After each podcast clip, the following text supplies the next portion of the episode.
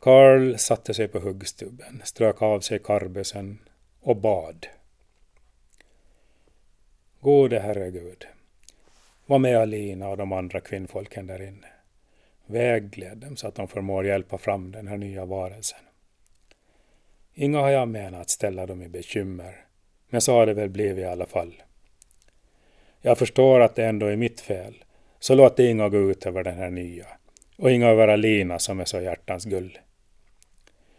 Jag vet att hon inga haft det lätt med folket uppåt land och deras fördömanden och illvilja. Men kan inga vi få leva på vårat vis här ute, så länge vi räddar oss med det och inga kracklar med andra? Ja, jag vet att jag inga har varit den bästa på annat håll heller, men jag lovar att om allt går bra där inne och den här nya får födas frisk och färdig så ska jag försöka ta mig i kragen och ställa på bästa sätt på alla håll. Jag vill göra rätt för mig. Låt inga andra fara illa för att jag har farit fram som en ovörling ibland. Det är inga rättvist. Var med oss alla och förlåt mig. Amen. Det var faktiskt inte så ovanligt att Friman bad. Hans dödlighet hade börjat göra sig påminn med åren i form av smärre kroppsliga ofullkomligheter och skavanker. Bara små saker tills vidare, men det utgjorde skakande tecken på vad som väntade. En Karl Friman som inte var förträfflig var ingenting. Ganska nyligen i Stockholm hade han haft ett utmärkt tillfälle att konversera en kvinna som väntade på sin väninna i en restaurang. Och han hade presenterat en Karl Friman som var gjuten i guld just för henne.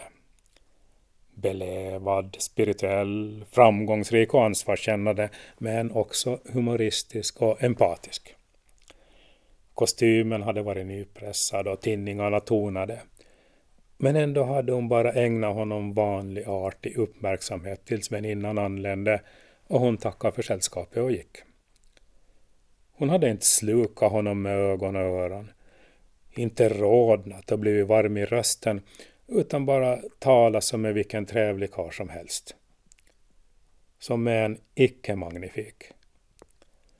Då hade han känt det kalla suget från en helt ordinär grav. Så långt han kunde minnas hade han inlett varje morgon med att konstruera en Karl Friman och sedan minut för minut uppgraderat konstruktionen. Det hade blivit många tunga dagar och när det började synas små signaler om att byggmaterialet hotade deklinera var själva existensen hotad. Om konstruktionen inte uppnådde det magnifika kunde den lika gott lämnas ogjord. Och en sån dag skulle förr eller senare komma. Det var alltså tid att presentera sig för Gud och den här presentationen borde ha varit anslående. En ödmjuk och osjälvisk bön, barhuvad i vinterkölden på en huggstubbe invid det väldiga havet. Det var som en tavla och han satt rörd kvar medan skymningen kröp in och solen bäddade sig i rött bakom horisonten. En skicklig gudsman. I stugan hade det blivit fart. Ett huvud syntes. Blodet rann och Manda lirka och försökte koppla grepp. Till slut beordrade hon fram brännvin, nål, tråd och en kokt sax. Hällde i Alina en ordentlig sup och klippte upp henne. I en ström av blod pressades en liten flicka ut i torpets väleldade kök. Den nyblivna modern tuppade av och Manda passade på tillfället att torka hennes sår med sprit och sy ihop. Ute på sin stubbe hörde Karl barnskrik och såg tilltalande aktivitet bland skuggorna i stugfönstret. När han omsider steg fram till gluggen och tittade in hade två stearinljus tänts. Kaffepannan stod ångande på bordet och Ida satt i gungstolen med sitt barnbarn i famnen lindat i ull. Hennes ögon var fast i knytet med en leende, trött blick och de gunga stilla gnolande. Omgivna av fyra flickor som storögda betraktade det nya livet som kommit till öarna. Beroende på ålder och längd hukade de eller sträckte på sig för att komma nära den lilla sköra varelsen och ta in den i sin gemenskap. De var ju alla minst halvsystrar, men också mostrar och grannar och kanske något ytterligare som skulle klarna med tiden. Men tills vidare visste ingen om eller fundera på sådant. Man bara tog till sig undret, medan Manda hukade vid sängen och matade den äldsta av flickorna, den nyblivna modern, med bröd doppat i starkt kaffe. Det var nu helt mörkt under bleka stjärnor. Kölddiset kröp upp från havstranden och fåren småprata borta i sin kätte. Kölden knäppte i stugväggarna, vilkas insida dagen till ära hade eldats varmare än brukligt.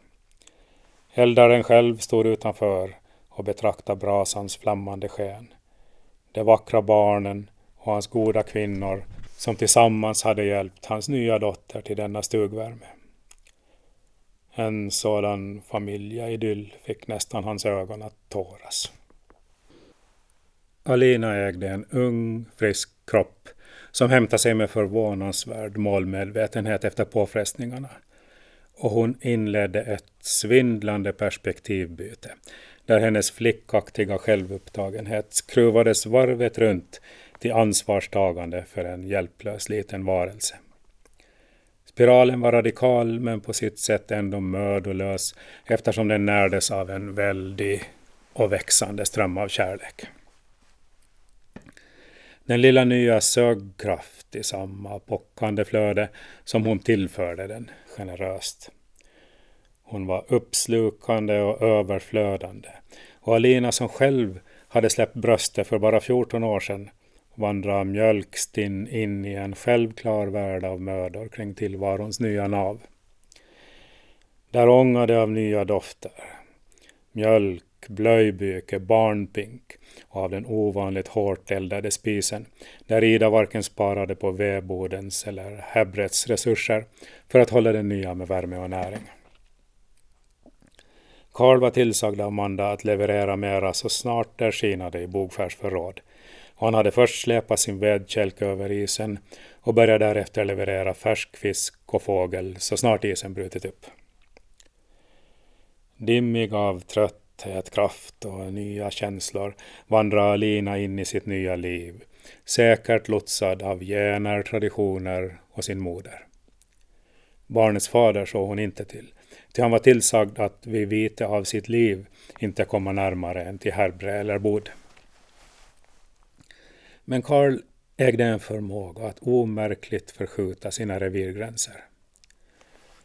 En dag med hundväder hämtade han vedkorgen ända in till farstun och när han kom med ännu varm kalvdans var det ju synd att låta den stå ute i Hebre och kallna bort så han knackade på stugdörren. Sen gav det sig självt att också bära vatten och väl vid brunnen stod det klart att brunnslocket behövde förnyas.